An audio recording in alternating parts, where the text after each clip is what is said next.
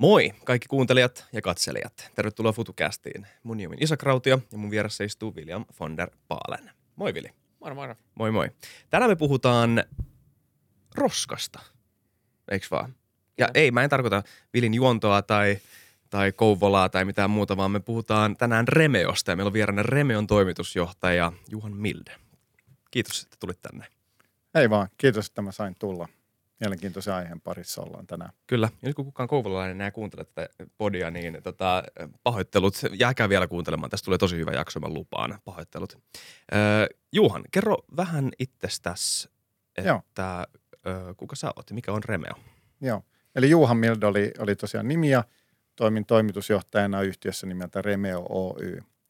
Eikä sitä voisi kuvata, että me ollaan vanhalla kielellä jätehuoltoyhtiö, mutta ollaan oltu jo monta vuotta matkalla kiertotalousyhtiöksi. Ja yhtiön viime vuoden liikevaihto oli noin 92 miljoonaa ja työllistetään noin 400 ihmistä.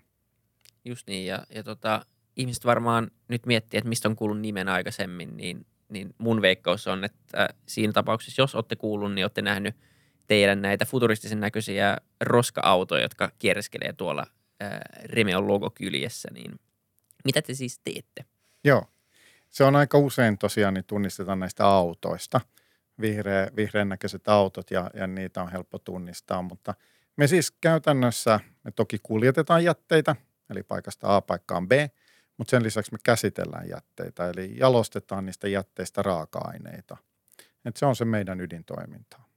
Just niin, eli periaatteessa niin kuin taloyhtiöistä, ihan perus, perusjätehuoneista käytte hakemassa tavarat ja sitten viedään johonkin laitokseen, jossa niille tehdään jotain taikoja. Juuri näin. Eli, eli jätteitähän syntyy yrityksissä ja syntyy kotitalouksissa ja molempia on sitten meidän asiakkaita. Kuinka ö, yleistä, siis kierrätyskonseptinahan on suht vanha. Mä muistan koko elämältäni, ainakin koko suht nuorelta elämältäni sen, että tämä konsepti on ollut olemassa. Mutta kuinka uusi tämä teidän edustama jotenkin teknologinen keihäänkärki ehkä on, tai ainakin tämmöinen niin kehityskulun kärki. Kuinka, jos miettii tälleen ihan ajatustasolla vaan, että sulla on kauhea läjä loppujen lopuksi raaka-aineita tai semmoista niin kuin jollain tavalla vaan matskoa, josta voisi tehdä jotain, Joo. niin, niin miksi tämmöistä ei ole keksitty ennen? Tai missä, missä No, vaiheessa teknologia no, on kehittynyt e- tähän pisteeseen? Oikeastaan se on, mikä nyt on tuore tai vanha, Hmm. mutta vielä niin kun mennään kymmenen vuotta taaksepäin, niin aika paljon, nythän mä puhun Suomesta hyvin pitkälle ja ehkä monessa muussa maassa ja Euroopassakin ollaan vielä jäljessä, mutta Suomessa varsinkin niin, niin tuosta 2010 alusta niin alkoi kaatopaikalle vienti vähentymään. Siihen on ihan regulaativat syyt, eli silloin piti keksiä, että no mitä niille jätteille tehdään. Eli ei ehkä ole tunnistettu tuota, mitä sanoit, että nehän on raaka-aineita, vaan on lähtökohtaisesti tunnistettu tai mietitty, että no mitäs näillä nyt pitäisi Mm. tehdä, kun ei enää saa viedä kaatopaikalle. Ja, ja siinä sitten on, jos me katsotaan 10 vuoden perspektiivi tai no 12 nyt, niin, niin samaan on oikeastaan vaihtunut siitä kaatopaikkalajittelusta tai kaatopaikkaläjittelystä, niin se on sitten mennyt polttoon. Eli ihan samassa suhteessa, kun on vähentynyt se kaatopaikalle vienti, niin on noussut se poltto. Ja, ja käytännössähän se on niin kuin ensimmäinen ehkä aste kierrätyksestä, eli hyödynnetään. Tämä on nyt miten tämän haluaa niin kuin, niin kuin nähdä, mutta hyödynnetään energiana on parempi kuin että läjitetään kaatopaikalle. Mutta sehän ei vielä se kierrätys tapahdu. Ja, ja tämä on ehkä niin kuin missä me nyt sitten, mekin yhtiönä hyvin paljon viimeiset vuodet ollaan kehitytty siihen, että miten voisi vaikka teknologia hyödyntää niin, että se kierrätettävyys olisi parempaa. Ja ihan viime, sanotaan nyt 3-5 vuoden perspektiivillä, niin se teknologia on tullut näiden jätteiden tunnistamiseen. Eli pystytään sitten tunnistaa paremmin, että mitä jätejaetta siellä jätteiden seurassa on. Just niin, joo. Ja me ollaan aika monta kertaa puhuttu kiertotaloudesta tässä Mm. podissa, mutta mut tavallaan se kuitenkin loppupeleissä, että miten se tehdään, mm. niin on ehkä jäänyt vähän tämmöiselle vähemmälle, vähemmälle huomiolle. Ja niin, miten sä sanoisit, että se suhde on, on niin kuin si- sillä välillä, että kuinka hyvin me pystyttäisiin jo hyödyntämään niitä materiaaleja, niitä tuotteita, mitä me myydään, niin paljon nyt pystyttäisiin uusia käyttää. Että vaatiiko tämä hirveitä muutoksia myös valmistelupäässä ja, ja niin kuin siinä, siinä niin kuin tehtaiden jot- jotenkin ajatusmaailmassa vai onko tämä oikeasti nyt, että me tarvitaan vain lisää tämmöisiä automatisoituja korkeateknologisia jätelaittelutehtaita ja saataisiin enemmän materiaalia käyttöön.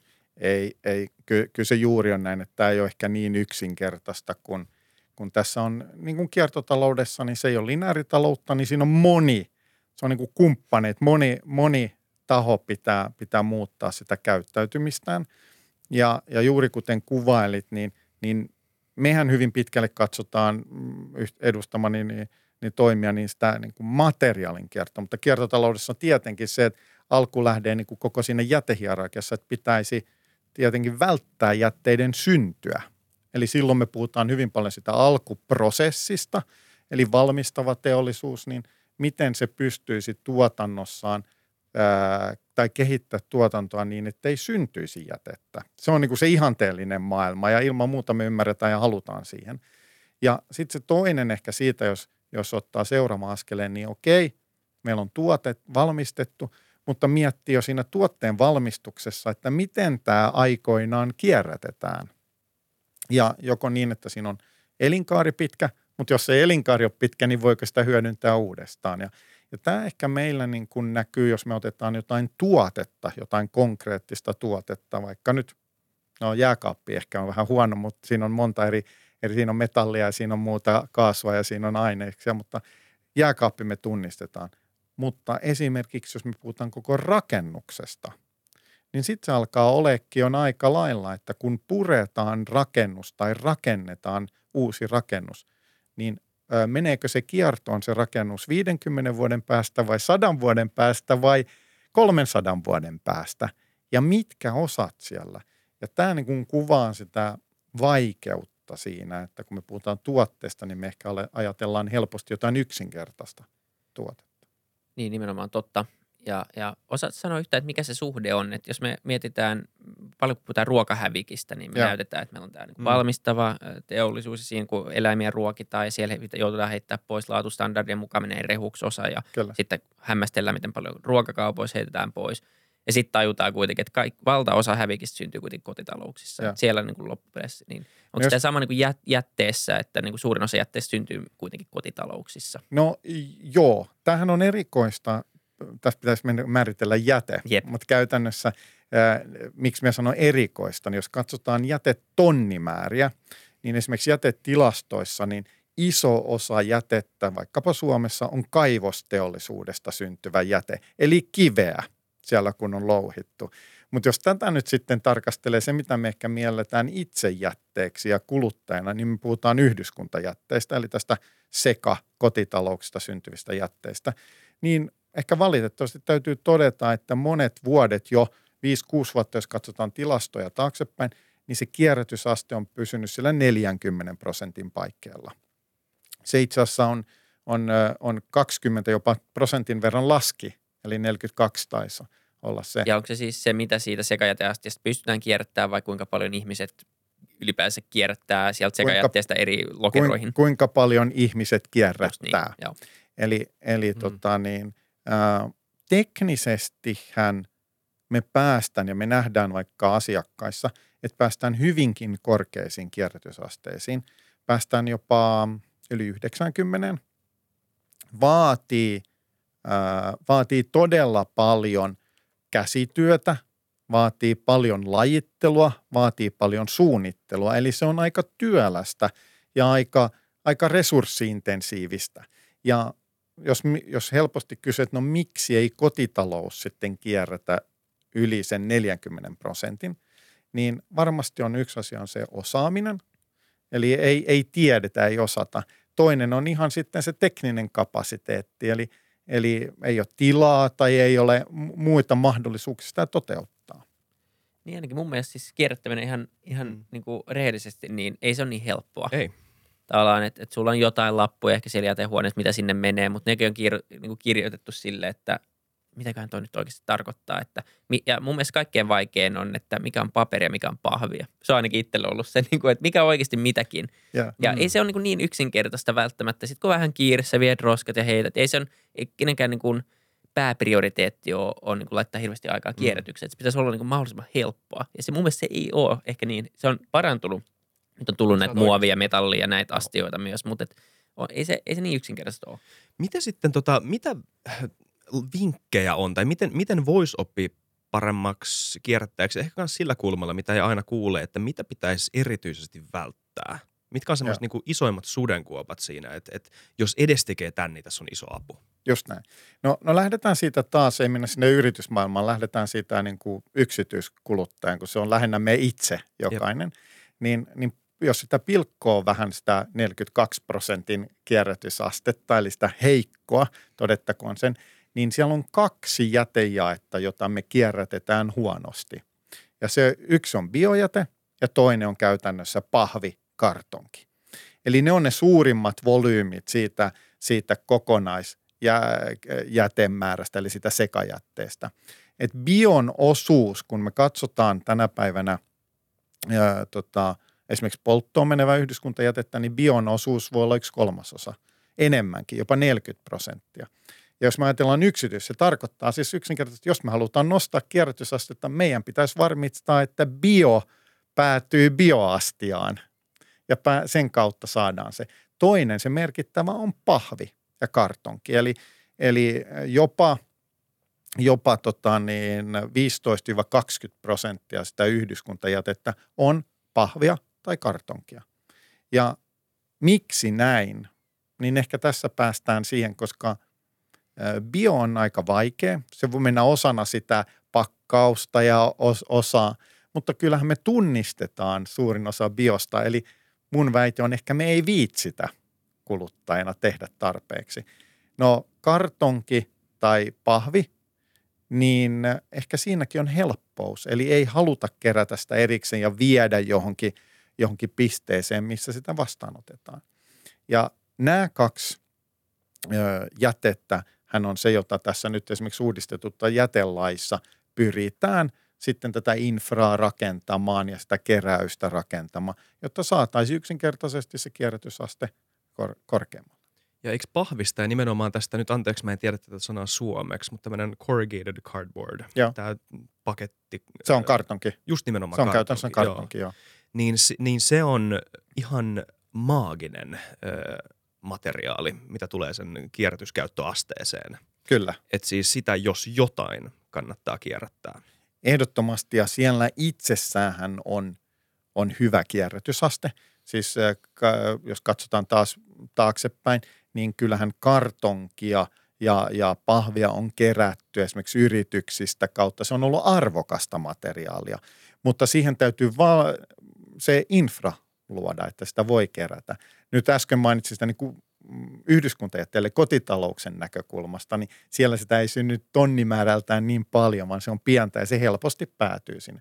Mutta se on juuri näin, eli sitä on kyllä historiassa pitkäänkin jo kierrätetty ja on pystynyt kierrättämään juuri mainitsemasi, että se on hyvää, mm. hyvää raaka-ainetta. Entä sitä ennen tätä jaksoa me luettiin semmoinen tota, vähän taustaa tähän ja siinä oli semmoinen väite, että ei saa laittaa yhtään muovia biojätteeseen. Et, et se on tosi huono juttu. Et vaikka sillä olisi vähän, biojät, vähän muovia biojätteessä, niin se pilaa sen koko batchin. Joo.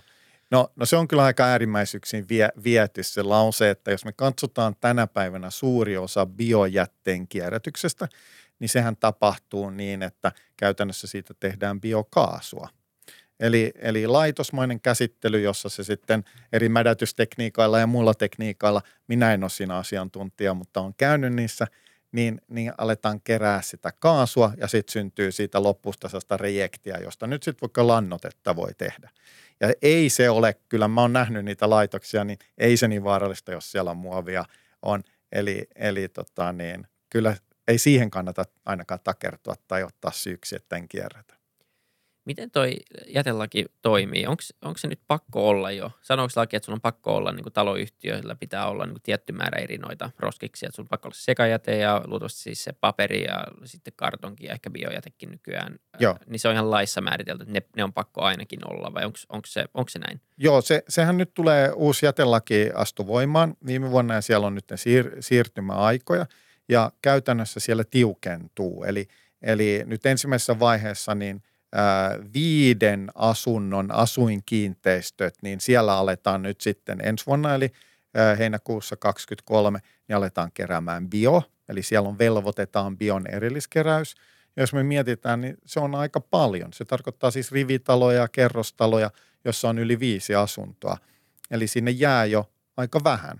Ja, ja tota, seuraavaksi sitten bion jälkeen niin tulee, tulee tota, vuosien jälkeen, niin viimeistään pitää siirtyä sitten niin näissä lasikartonkikeräyksessä. Ja tällähän on nimenomaan haettu sitä, sitä, että saataisiin näiden jakeiden osalta korkeampi kierrätysaste. Ja ihan siinä lain valmistelussa ja määrittelyssä on sanottu, että jos mä mainitsin sen 42 prosenttia nyt, niin tavoitteena on, että Suomen osalta siis, että vuonna 2025, niin me oltaisiin jo 50 prosentissa. Ja, ja, ja tota, anteeksi, 55 prosentissa. Ja sitten 5 vuotta ja 5 prosenttia, eli 30, niin oltaisiin sitten 60 ja, ja 35, 65. Ne on kunnianhimoiset tavoitteet. Kyllä. Jos mä äsken kerroin, että me ollaan vuosikausi pyöritty siinä 40 prosentissa, niin, äh, niin äh, on, on kova tavoite. Onko jätteen, onko, olemassa mitään tämmöistä profilointia siitä, että minkälaisia laittelijatyyppejä on? Ja onko semmoisia niin kuin, niin, jos pitäisi niin kuin, vähän niin kuin poliittisesti kampanjoida ihmisille, niin miten, miten näitä henkilöitä targetoidaan? Onko semmoisia, että nämä ei ikinä tule kierrättämään? Ja sitten on ne fence sitters, jotka... On, eh... on, on varmasti paljon tutkimusta ja, ja, ja tietenkin alalla sitä seurannut ja kuullut ja nähnyt. Mm. Mutta se, mitä me yksinkertaisesti nähdään, kun me ollaan valtakunnallinen toimija, eli koko Suomessa käytännössä toimitaan, niin voi kyllä sanoa, että tämä menee vähän kaupunkitrendien mukaan. Eli kyllä hmm. suurissa kaupungissa, niin voi sanoa näin, että ehkä ihmiset ovat koulutettuja, ovat sen tiedon äärellä, ja siellä ollaan kyllä helposti niin kuin edelläkävijöitä. Ja mä otan konkreettisen esimerkin, on muovin erilliskeräys – niin me nähdään, että esimerkiksi Helsingin alueella, pääkaupunkiseudulla, niin on paljon nopeammin on ja kiihtyneemmin kiihtymässä tahdissa on muovia alettu keräämään ihan vapaaehtoisesti. Mm. Kun sitten ehkä kun mennään jonnekin taajamaan pienemmälle paikkakunnalle, niin ei siellä olla ehkä edelläkävijöitä sen suhteen. Ja kyllähän tähän tietenkin voi, voi joku poliittinenkin – näkökanta olla, joku haluaa olla, olla tässä ilmastoajattelussa edelläkävijä ja toiselle se on sitten toista, mutta, mutta ei mulla ole tutkimusdataa, mulla on enemmänkin käytännön kautta nä, nähnyt, että kuka on. Tätä vasten on, voi sitten niin tietenkin sanoa, että kaupungeissa, suurkaupungeissa, niin tulee haasteeksi tämä ihan sisälogistiikka. Eli tyypillisesti on ehkä pienemmät asunnot, joka tarkoittaa, että no miten sä keittiön saat nämä kaikki erillis, ää, erilliskeräyslaatikot tai, tai astiat. Ja, ja se on kyllä ihan, ihan relevantti. Ja nyt esimerkiksi nyt tässä niin kuin aluekeräyspisteiden lisääminen, niin on tarkoituksena myöskin tässä jätelaissa. Just niin. Että olisi keskitettyjä sitten, mihin ihmiset voisivat tuoda. Se kuitenkin tuntuu että se on liian vaikeaa spontaanisti. Että, että tavallaan niin kuin jos, jos on pakko mennä jonnekin, niin moni tulee luultavasti jättämään sen välin, väliin, ellei, ellei se niin kuin ole intohimoinen kierrättäjä. Miten sitten semmoinen niin ajatus vaan, että miten tämä olisi niin kuin maailman helpointa? Olisi vaan se, että sä pistät kaiken samaan pussiin, samaan astiaan kotona, sitten sä viet sen alas sun jätekatokseen ja sun ei tarvitse miettiä, minne sä heität mitäkin. Sä vaan heität sen. Sitten tulee Remeo tai joku muu firma, pistää sen sinne futuristiseen autoon ja ehkä se auto jo pystyy jotain laittelemaan, mutta viimeistään siellä jätelaitoksessa se tapahtuu sitten se. ehkä. mutta tavallaan niin kuin, jos miettii, että haluttaisiin päästä vaikka siihen, että kaikki kierrätettäisiin. Tai kaikki, mikä on mahdollista. Voidaan puhua myös siitä, että mikä on teo, onko mitään teoreettista maksimia kierrätysasteille ja näin, mutta, tota, mutta kaikki, mikä on kierrätettävissä, niin jos sen voisi vaihtaa yhteen paikkaan niin, ja joku muu hoitaisi sen, niin sitten on, sit sä, vaikka sä et haluaisi kierrättää, niin sä et voi välttää sitä. Just näin. No toi on tosi mielenkiintoinen ajattelu ja, ja me ollaan aika paljonkin sitä juuri tota, että yhteen astiaan vai, vai, vai mikä on se tulevaisuus pohdittu.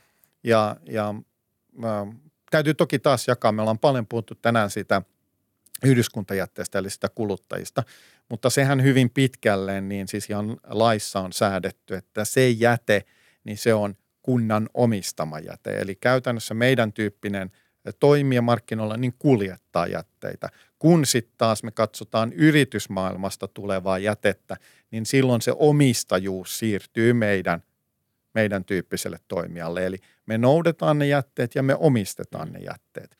Ja tämä on aika iso fundamentaalinen ero, koska mm. kenellä nyt sitten on niinku intressi ää, varmistaa, että ne kiertää ja mikä on se, on, on se niin kuin mahdollisuus siellä toteuttaa. Ää, äsken kuvattiin sitä, mitä kaikkea niin kuin esteitä on siinä ja mekin ollaan niitä, kun tehdään niin sanottu syntypaikkalajittelu, eli ihminen tekee.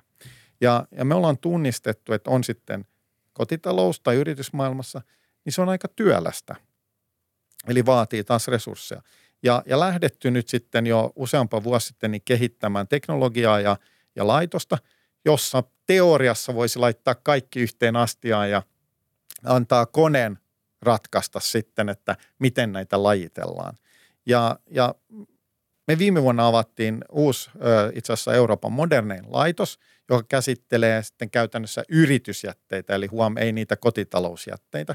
Ja, ja siellä käytännössä se teknologia mahdollistaisi nyt jo, että rakennusjätteistä voisi suurin osa laittaa samaan ja myöskin niin kaupa- ja teollisuudessa niin suurin osa. Miksi mä sanon suurin osa?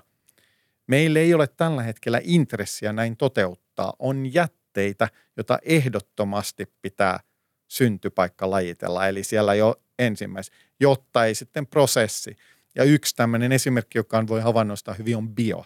Eli emme halua, että siinä meidän jätteiden joukossa on vanhat banaanit ja, ja muuta ö, biojätettä, koska sen jälkeen se, se niin kuin tekniikka, nykyinen tekniikka, niin se on vaikeaa toteuttaa tai erotella. Mutta jos me otetaan nyt vaikka rakennusjäte otetaan bio pois, niin siellä olisi tänä päivänä jo täysin mahdollista niin, että yhdelle lavalle kaikki rakennusjätteet laitetaan. Sielläkin ehkä me halutaan, että villat esimerkiksi otetaan eri, mutta peri, periaatteessa voisi kaikki. Ja ö, moderni teknologia pystyy, jos mä yksinkertaisesti skannaamaan sitä jätettä ja sen jälkeen lajittelemaan sitä ja tunnistamaan. Ja lopputuotteena saadaan puhdasta raaka-ainetta. Mm. Todella mielenkiintoinen juttu tämä teidän uusi Vantaan ö, laitos. Niin kuin sä ja. sanoit tässä aikaisemmin, Vili, niin me ollaan tehty tämmöisiä vähän niin kuin – ideapohjalta jaksoja kiertotaloudesta ja näin, vähän tämmöistä niin kuin filosofointia ja haihattelua ja näin. Ja. Että on kiva oikeasti niin kuin siistiä päästä puhumaan, että missä se praksis menee nykyään, kun puhutaan kiertotalouden implementoinnista. Haluatko kuvailla vähän, että miltä tämä laitos näyttää? Joo. Mikä sen idea on? Joo. Se, se on itse asiassa hyvin yksinkertainen, että voisi niin kuin ensinnäkin yksinkertaistaa se niin, että, että sen sijaan, että ihminen laittaa – 5 tai 15 lokeroon, niin annetaan koneen laittaa 15 lokeroon. Mutta käytännössä miten se on, on, on niin öö, pitkä linjasto meillä, ihan suora linjasto. Meillä on kaksi eri, eri linjastoa ja yhteen päähän kipataan tätä jätettä. Otetaan nyt vaikka se rakennusjäte sinne yhteen päähän. Sen jälkeen sitä jätejaetta aletaan eri menetelmin mekaanisesti niin joko täristämällä tai seulomalla tai jotenkin työstämään. Ja, ja kun menee eteenpäin sitä linjastoa, niin se va, oikeastaan sen alkupään tehtävä on valmistella sitä jätettä sellaiseen muotoon, että robotit voi siellä loppupäässä, robottikädet, niin lajitella sen eri lokeroihin. Tämä on valtavasti yksinkertaistettu tätä prosessia, mutta se kuvaa sitä, että meidän laitos toteuttaa nimenomaan sitä mekaanista. Ja, ja sitten jos sitä vähän niin kuin lisää sitä leijeriä siihen, niin se kuulostaa erittäin yksinkertaisesta. Mutta se huipputeknologia tai se moderni tai mitä sanaa nyt halutaan käyttää, se on tässä tunnistamisessa. Mm. Eli miten pystyy sitten kone tunnistaa, että nyt tuossa on muovi – nyt tuossa on puu, nyt tuossa on metalli, nyt tuossa on betoni, eikä vaan niitä sekaisin siellä pyöritä, vaan että todellisuudessa tunnistaa ne. Niin, tai, miksi, tai onko tuossa bio, ja miksi se on just vaikeaa, niin kuin sä oot väl, muutaman kerran jo vihjannut, että Joo. se on semmoinen pullonkaalo just nyt. Kyllä. No, Ni, niin. no te, on hyvin pitkälle jo viety yritysmaailmassa paljon pidemmälle kuin yksityistaloudessa se, että bio ei enää sotke sitä valtavasti – se on todella vähäisessä määrässä, mitä sitä nyt tulee. Ja sen takia mä sanon, että ei me haluta kyllä ihanteellisen maailmassa sanoa, että heittäkää kaikki vaan samaan, koska on edelleen niin, äh, vaikeuksia niitä toteuttaa. tänä päivänä, mitä meille tulee yrityksistä, niin siellä on hyvin vähän bio, mutta se ongelma on käytännössä, että tässä linjastossa niin paikat sotkeutuu mm. tai on vaikeampi näiden koneiden tunnistaa se, mistä on kyse. Eli se teknologia perustuu siihen, että hyvin paljon se tunnistaa esimerkiksi muovia polymeritasolta, se kuvantaa näitä, näitä erityyppisiä. On Anteeksi, sitten, mitä tarkoittaa, että tunnistaa polymeeritasolta? Joo, eli, eli tota, niin optiset lue, ö, lukijat. Näissä yksinkertaisesti voisi sanoa, että jos te menette palauttamaan pulloja kauppaan, niin, niin, tota, niin siellä on tämä pullonpalautuslaite. Se skannaa niitä pulloja ja se tunnistaa, että nyt oli puolentoista litran tai litran pullo. Ihan samaa teknologiaa itse asiassa käytetään meilläkin ja se perustuu siihen, sen hieno nimi on NIR, Near Infrared Technology ja, ja, ja tota, niin käytännössä heijastaa sitä valoa siihen partikkeliin. Ja sen myötä se tunnistaa, että minkä tyyppistä esimerkiksi voi tunnistaa eri muovijakeita. Ja tässä nyt heti mä pääsen siihen eroon, siihen silmään tai siihen ihmiseen, että on moni muovijae, jota me ei kuluttajana päältäpäin osata sanoa, kumpaa tämä on. Esimerkiksi läpinäkyvä kalvo niin onko kalvo, läpinäkyvä muovikalvo, niin onko se tota, niin, PEtä vai PPtä.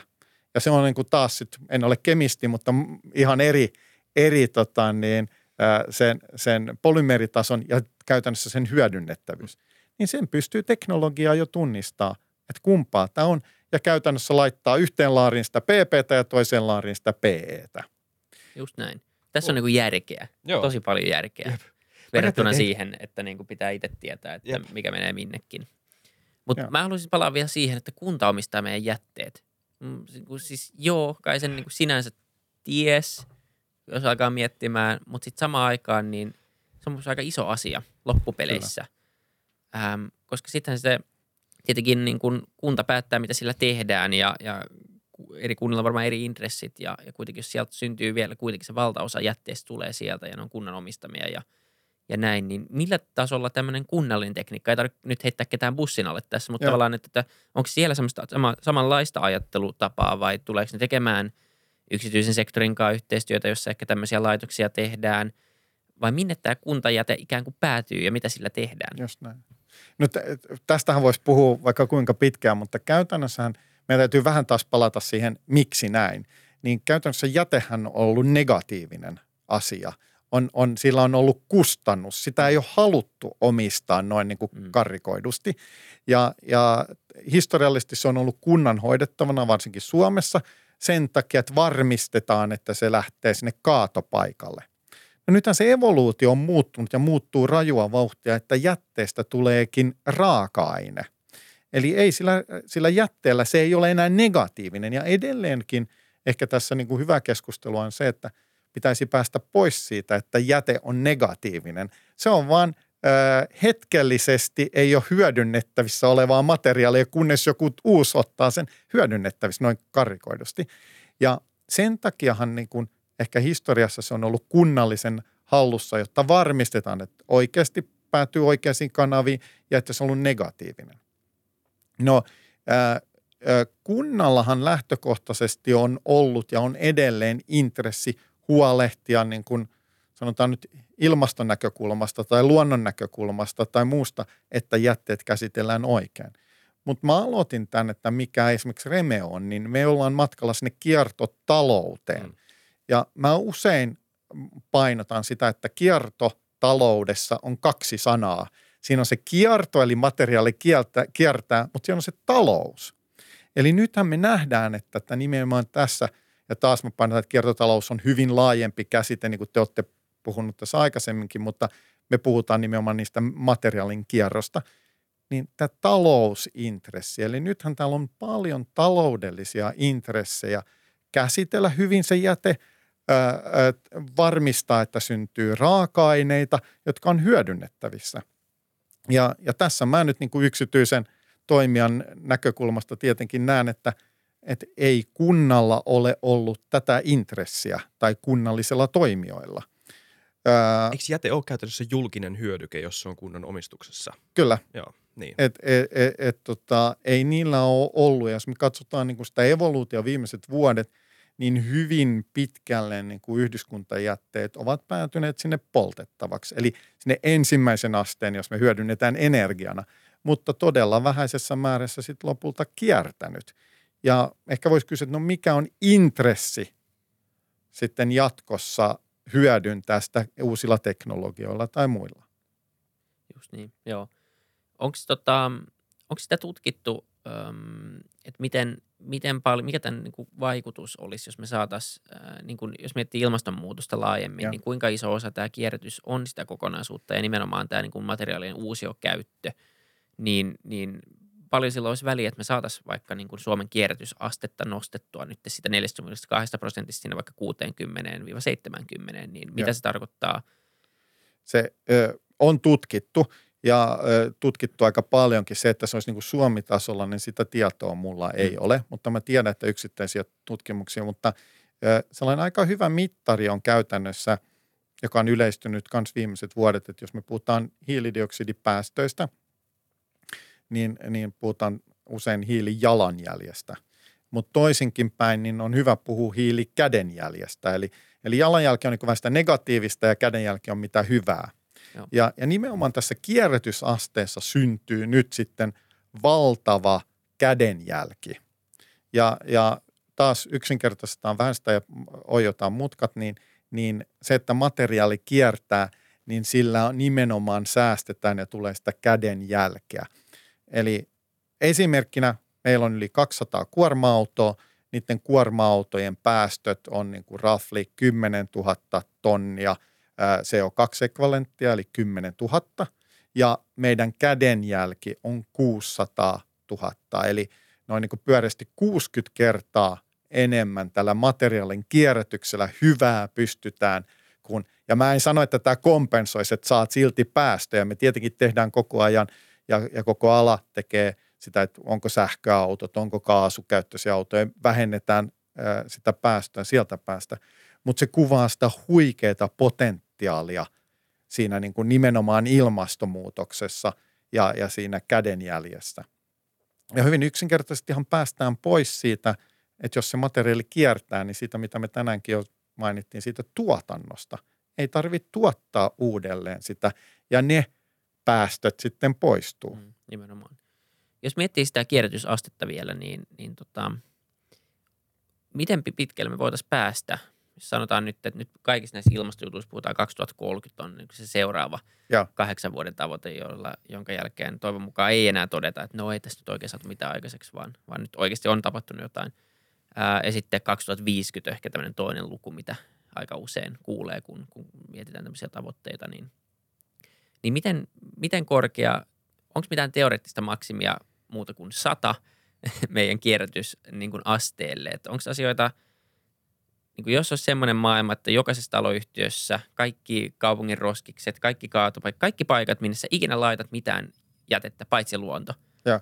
Mm. niin ne päätyisi ikään kuin joko poltettavaksi tai uusiokäyttöön. Eli ne kierrätettäisiin. Että ei olisi semmoista tilannetta. Niin kai se niin kuin teoriassa on mahdollista, mutta varmaan niin kuin joku semmoinen, semmoinen niin kuin maksimi on kuitenkin tiedossa tai, tai ajatuksissa. No, no, no siis se on hyvin lähelle sitä sataa uskomatonta, mutta se vaatii sitä suunnittelua. Ja, ja nyt päästään taas siihen ehkä, otetaan ihan konkreettisia taas esimerkkejä, mitkä on vaikeita kierrättää tänä päivänä, vaikka haluaisi, niin on oikeasti muovit.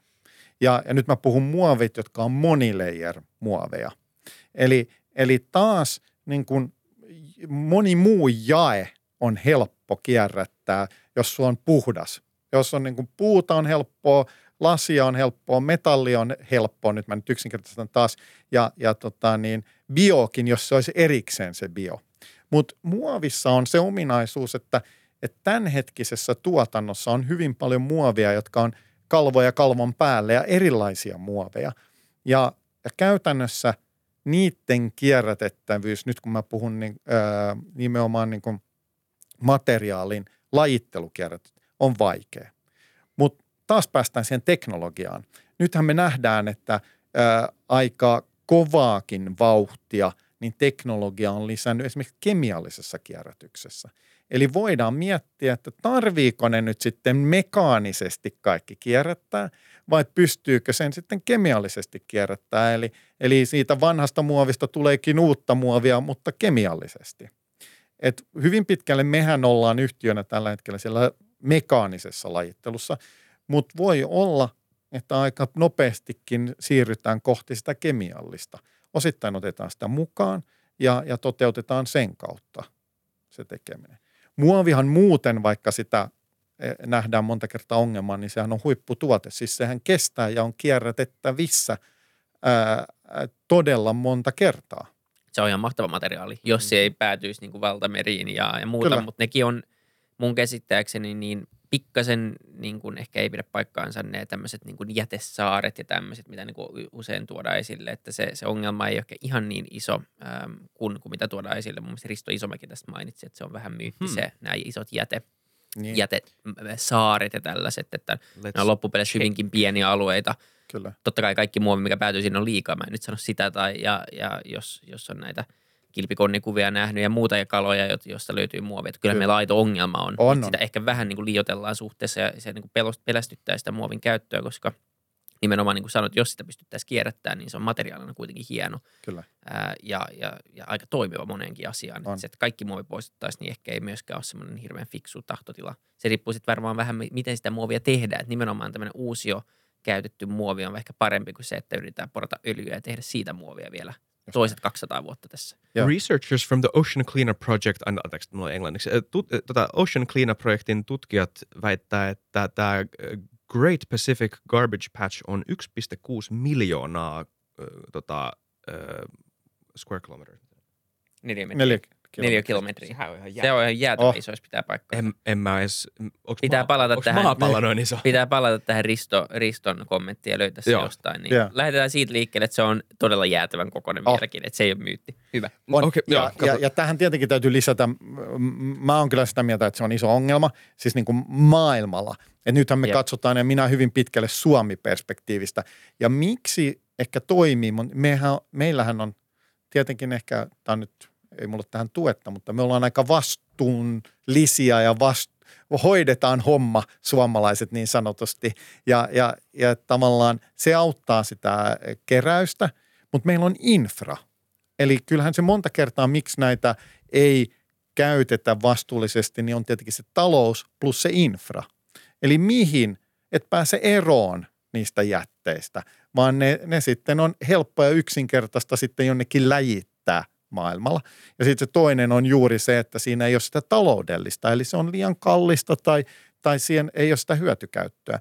Että kyllähän, jos me taas, mä puhun siitä teknologiasta, niin ilman muuta se vaatii investointeja. Et, et, et niin kuin minä puhun vahvasti, että teknologia tulee, ää, eihän me enää kaiveta ojia lapiollakaan, niin miksi meidän pitäisi jokaisen maitopurkin itse siellä erikseen erotella? Annetaan koneen tehdä se. Mutta sitä vastaan puhuu tietenkin se, että okei, jos se kone maksaa tai se laitos 35 miljoonaa, niin aika monta kertaa voidaan käsin, kun emme sitä osata laskea, että no mitä se mun käsin tekemä öö, resurssi maksaa.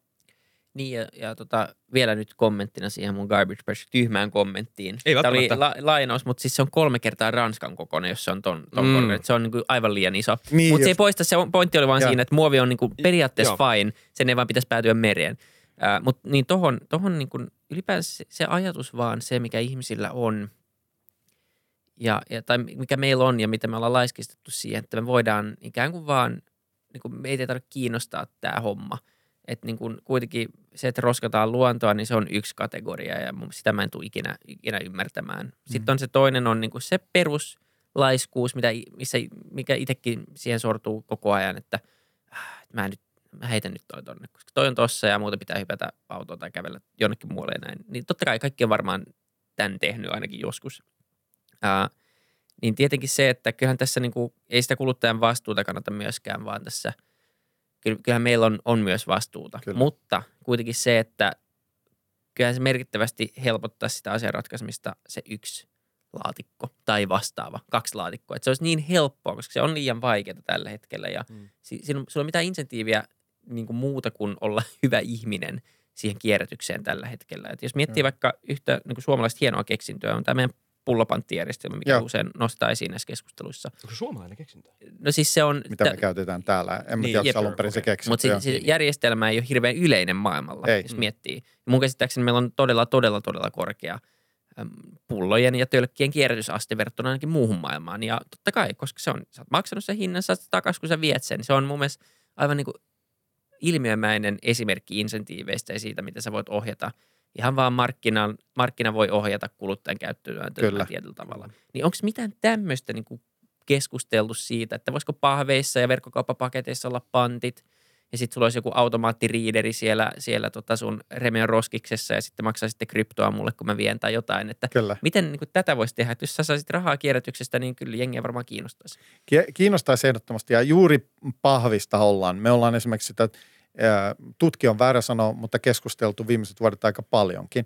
Ja siihen oikeastaan lähtökohtaisen keskustelu oli tämä verkkokauppa. Eli koko pahvi ja, ja, pakkaus on lisääntynyt todella rajusti ja, ja kiertää siellä. Ja siellähän yksi asia on, että voiko sitä pakkausta uudelleen käyttää.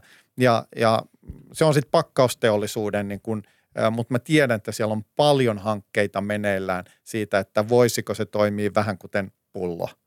Eli että sitä pakkausta sitten vaan palautat jonnekin ja se kiertää se sama pakkaus. On sitten jostain pahvista, joka kestävämmästä. Ää, miksi taas päästiin siihen muovin hyvyyteen? Muovi kestää niin paljon, että jos te katsotte niitä pulloja, mitä palot, ne on voinut monen monen kertaa, niin ne on sentään ihan ok näköisiä. Vähän ehkä ää, tota niin, kuluneet tai sameet, mutta ei ole. Mutta totuus on, että, että taas se pahvi, tai se ei kyllä kestä niin paljon. Se helposti, ja tähän päästään nyt sitten taas siinä, että esimerkiksi bio, eli jos se on kosketuksessa jonkin ruoan tai jonkunkaan, niin sitten se tahtoo olla ää, kontaminoitu ja Mm. pilalla, ei voi enää kiertää. Eli toinen, mikä helposti unohtuu, kun puhutaan näistä pulloista, niin ihan on metalli. Metallihan kiertää todella hyvin. Et, et koska metalli kestää ja metallissa on arvoa. Eli hyvin pitkällehän tämä niinku kierto, kierrätys perustuu tähän arvoajatteluun. Et se on lähtenyt siitä, että ensin on ollut metalli, joka on arvokasta, sitä kannattaa. Sitten on tullut muovi, joka kannattaa. Bio ei nyt vielä ihan hirveästi kannata, mutta jos me voidaan rakentaa insentiivimalleja tai se teollisuus, biohan on aika vahvasti nytten sen kautta, että siellä on sitä biokaasua tullut, mutta voi ehkä ajatella näin, että ehkä biopolttoaineet nykyisellä energiahinnalla ja, ja, ja, ja tota, niin dieselin hinnalla ja muilla, niin voi olla, että siitä tulee kannattavampaa. Eli kyllä taas päästään siihen talouteen, mitä, mitä niin kuin yksityissektori investoi ja tekee, niin lähtee siitä, että onko se arvokas se materiaali. Mm. Se, mikä, miksi me ollaan tähän huippumoderniin, niin on nimenomaan tämän arvon luonnin kautta. Eli yksinkertaisesti voi näyttää siltä, että olipas tämä nyt fiksua ja edelläkävijyyttä, kun tekee tämän laitoksen. Mutta totuus on, että me nähtiin, että koko alalla ja meillä oli haasteita siinä, että se materiaali ei enää sitten meidän käsittelyn jälkeen mennyt niin hyvin kaupaksi. Hmm. Ja kun sitä alettiin tutkia ja miettiä useampia vuosi sitten, me ollaan siis yli viisi vuotta, jos aloitettu, suunniteltiin itseen sitä laitos ja hankittu sitä osaamista ja kierretty ympäri maailmaa ja tutkittu. Mutta tota, jos sitä katsoo, niin se meidän dilemma oli, että se loppupäässä oleva materiaali meidän oli liian heikkolaatuista. Eli ö, prosessiteollisuus ei voinut sitä käyttää. Ja tämä on niin kuin yksinkertainen taloudellinen niin kuin näkökulma, että okei, no mitä pitäisi tehdä, että me saadaan sitä myydyksi, että me saadaan, no jos se olisi parempi laatuista. Mm. Ja, ja, ja nyt sitten kun me ollaan varmistettu tämän uuden teknologian myötä, että se on puhdasta, niin se on heti käytettävissä teollisuudella.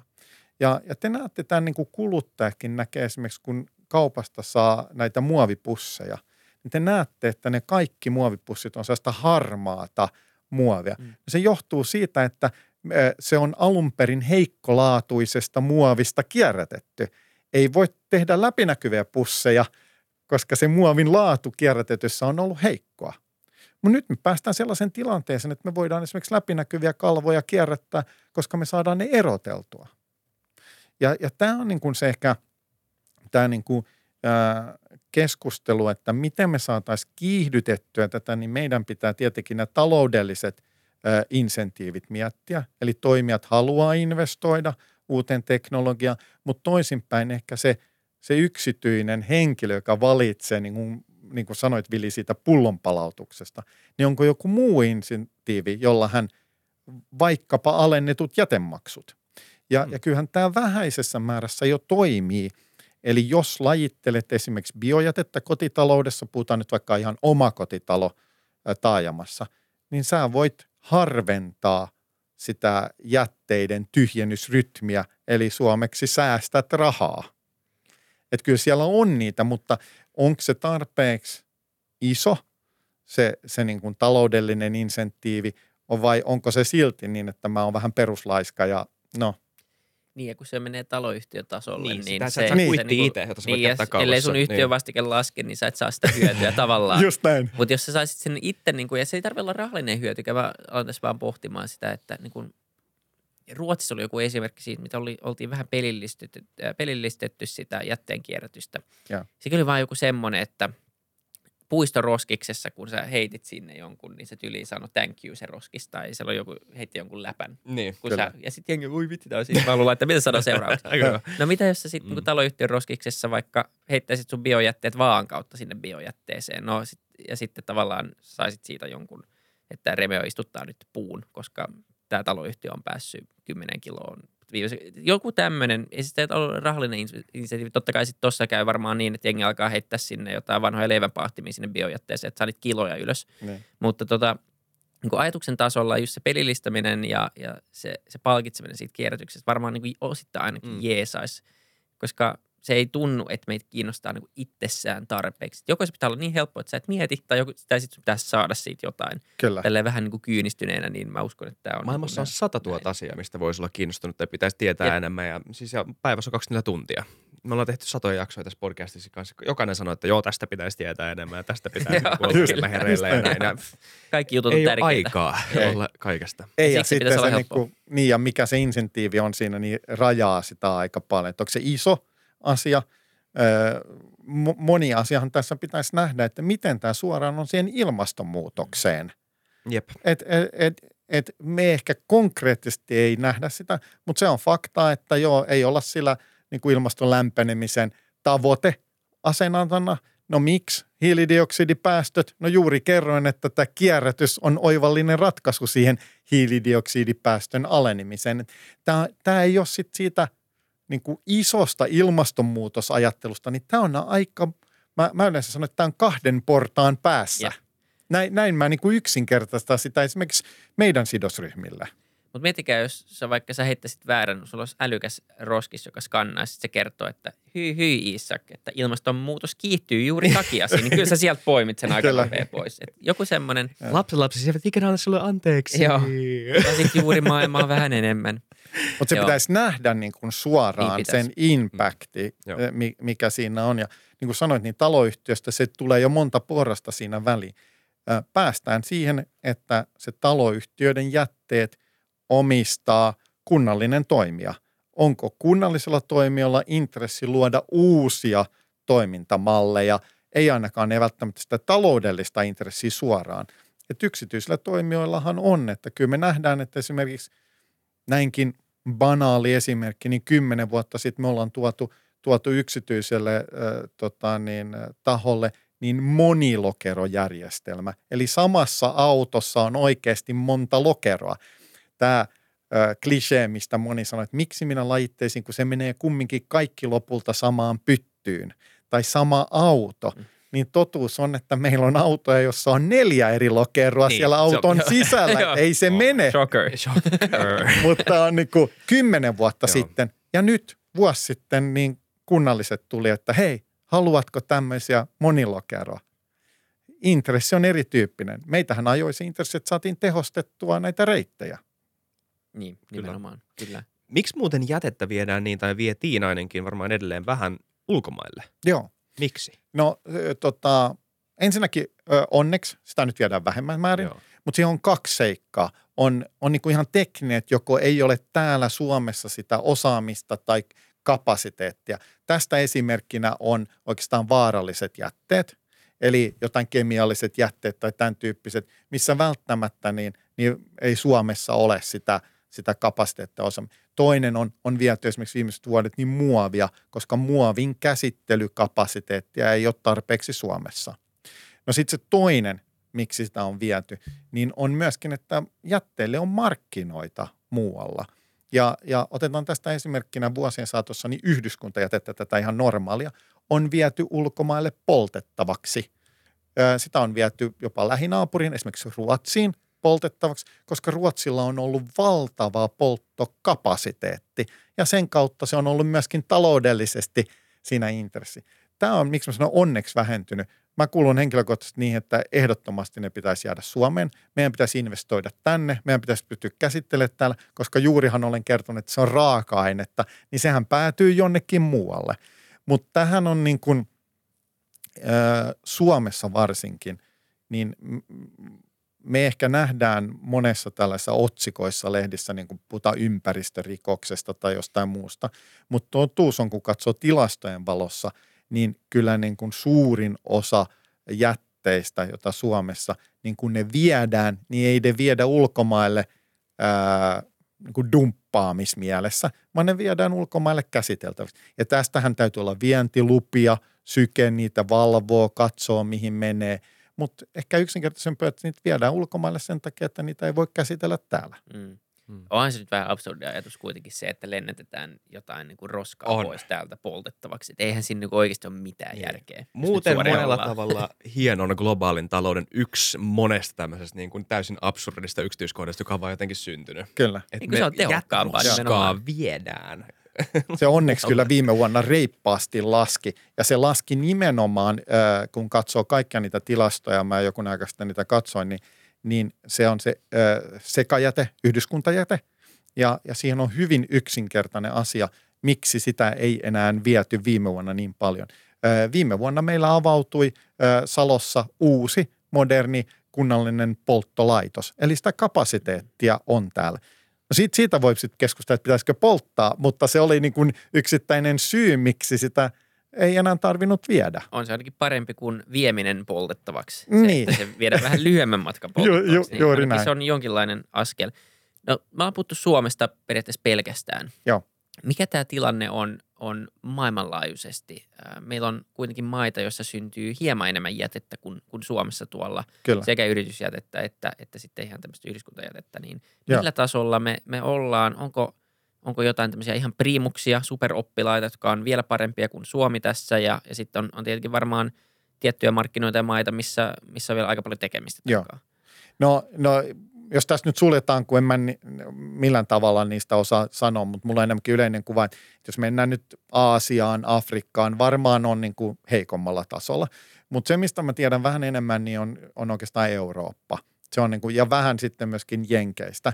Mutta mut mehän helposti tilastojen valossa näyttäydytään huonolta kierrättäjältä. Eli tämä 42 prosenttia esimerkki, niin voi näyttäytyä monessa muussa maassa korkeammalta – No nyt mä itse olen kiertänyt viimeiset vuodet niin, niin Saksa ja UK ja Sveitsi ja mitä muuta maata, Ranska tässä, tässä niin kuin on vastaavilla laitoksilla ja me ollaan kierretty viimeisen viiden vuoden aikana melkein 40 eri laitoksessa. Niin nythän me päästään taas, miten näitä mitataan, miten näitä tilastoidaan, mm. miten reguloidaan. Ja, ja totuus on, että me ollaan aika hyviä Suomessa. Siis parempia. Mä en sano, että 42 ei tyydytä mua ollenkaan. Mä oon kilpa, he, kilpailuhenkinen, niin ilman muuta pitää olla korkeampi. Mutta se 42, niin se on aika paljon paremmin laskettu kuin jonkun kaverin 52. Ja, ja mikä on suurin ero, niin käytännössä monessa muussa maassa, niin se, että sä olet, jäte on viety kierrätyslaitokselle – lasketaan, että se on sitten kierrätyksessä. Ei lasketa sitä, mitä mä kuvailin, sitä raaka-aineen loppukäyttöä, mistä kuvailin, että esimerkiksi meillä, että markkinaa se on, ja se vääristää sitä. Olen käynyt esimerkiksi Saksassa laitoksessa, jossa on kohtuu moderni pari vuotta vanha oleva laitos, jossa tehtaanjohtaja sanoi, että meidät on reguloitu, että meillä kiertää 55 prosenttia tämä. Kyllä me voitaisiin kierrättää 75, mutta kun se on reguloitu 55, mulla ei ole mitään intressiä kierrättää yhtään enemmän kuin 55,2. Ja yllättäen viimeiset kaksi vuotta se oli ollut 55,2. Just, eli loput vaan niin kuin jätetään kierrättämättä. Niin, koska, koska ei ole ei taloudellista ole insentiiviä. Malli on, on niin kuin ohjattu. Tässä tapauksessa se oli maakunta siellä säädöksissä ohjattu, mitä se on. Siellä oli erityyppistä ja otettiin käytännössä näin niin kuin helpot siitä. Mm. Ja, ja, ja se dynamiikka on erilainen. Sielläkin esimerkiksi oli sitouduttu kymmenien vuosien sopimuksiin, jotta katettiin se investointi. Eli, eli ihan erityyppiset, jolloin näitä niin kuin on vaikeita, vaikeita keskenään. No sitten tämä polttolaitoskapasiteetti, josta, josta kerroin, niin otetaan meidän viereinen maa Ruotsi.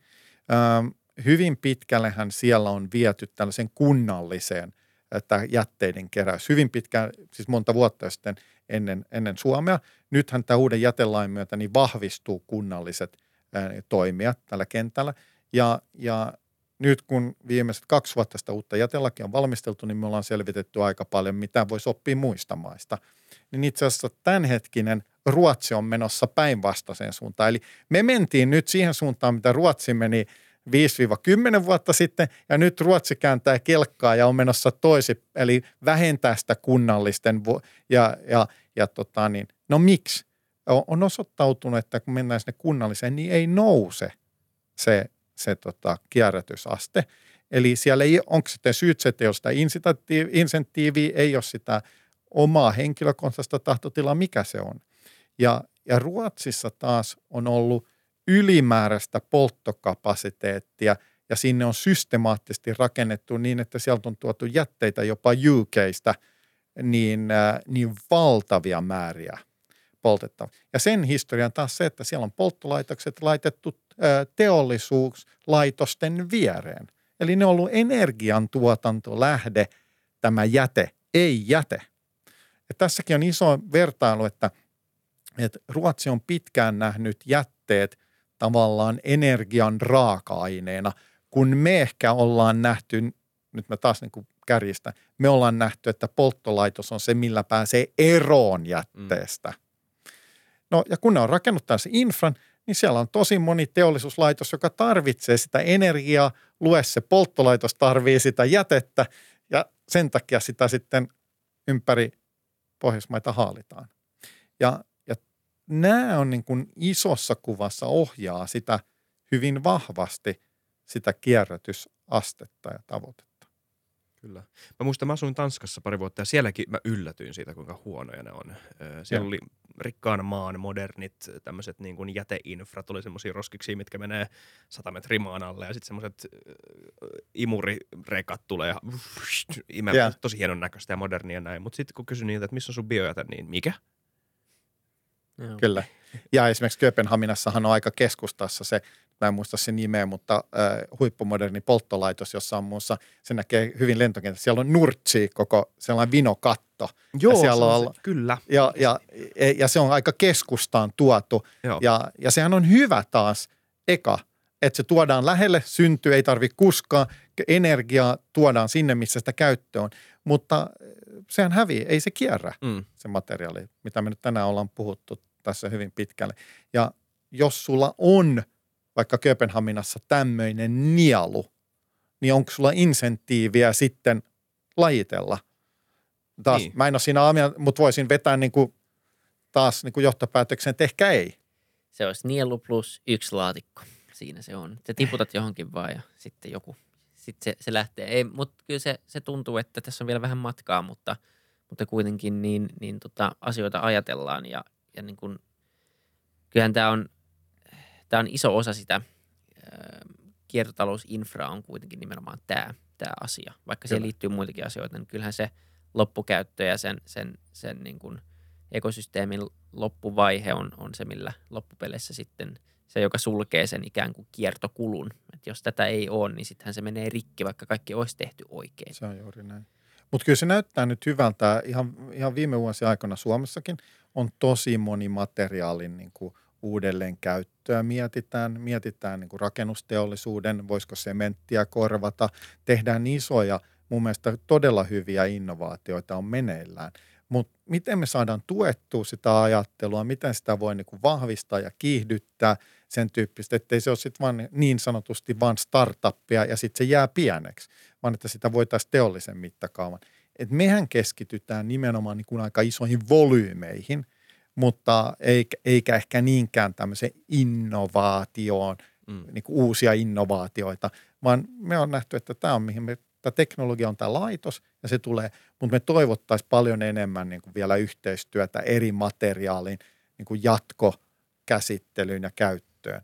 Ja, ja silloinhan niille tulee nimenomaan tarve, sitä halutaan alkaa. Et me kun tuota laitosta investoitiin, niin me tutkittiin ja katsottiin ja uskottiin jopa, ja vähän sellainenkin taitaa olla Jenkeissä toimia, että, että esimerkiksi verkkokauppa – niin se voisi brändäytyä sellaiseksi, että se käyttää ainoastaan kierrätettyä ää, ää, tätä kartonkia tai pahvia, missä nyt sitten pakkauksissa. Vähän samantyyppistä kuin tekstiilivalmistajia ympäri maailmaa, jotka sanoo, että hei, että me käytetään vaan kierrätettyä. Ja me ei vielä olla, se neitsellinen raaka-aine on monessa kohti vähän liian halpa. Mutta pystyisikö sitä brändäämään ja, ja sen kautta lisäarvoa niin, että se kuluttaja valitseekin – tai yritys, jos se ostaa, niin valitsee sen. Me nähdään nytten regulaation hyvyys ja huonous, niin regulaatio esimerkiksi sanoo, että vuonna 2020 se tulee EU-direktiivistä, joka on implementoitu tänne Suomeen, niin rakennusteollisuutta, niin heiltä vaaditaan 70 prosentin kierrätysaste heidän rakennusjätteistä. Se on kova. Mm. Lähtökohtaisesti se ei tahdo oikein millään onnistua käsin, koska työmaat, jos me katsotaan Helsinkiä, voi olla tosi ahtaat, ei mahdu niitä lavoja sinne, tai toisipäin, niin siellä on kansalaisuuksia. Jossain Helsingin työmaalla, mikä oli meidän asiakkuus, niin oli 60 kansalaisuutta.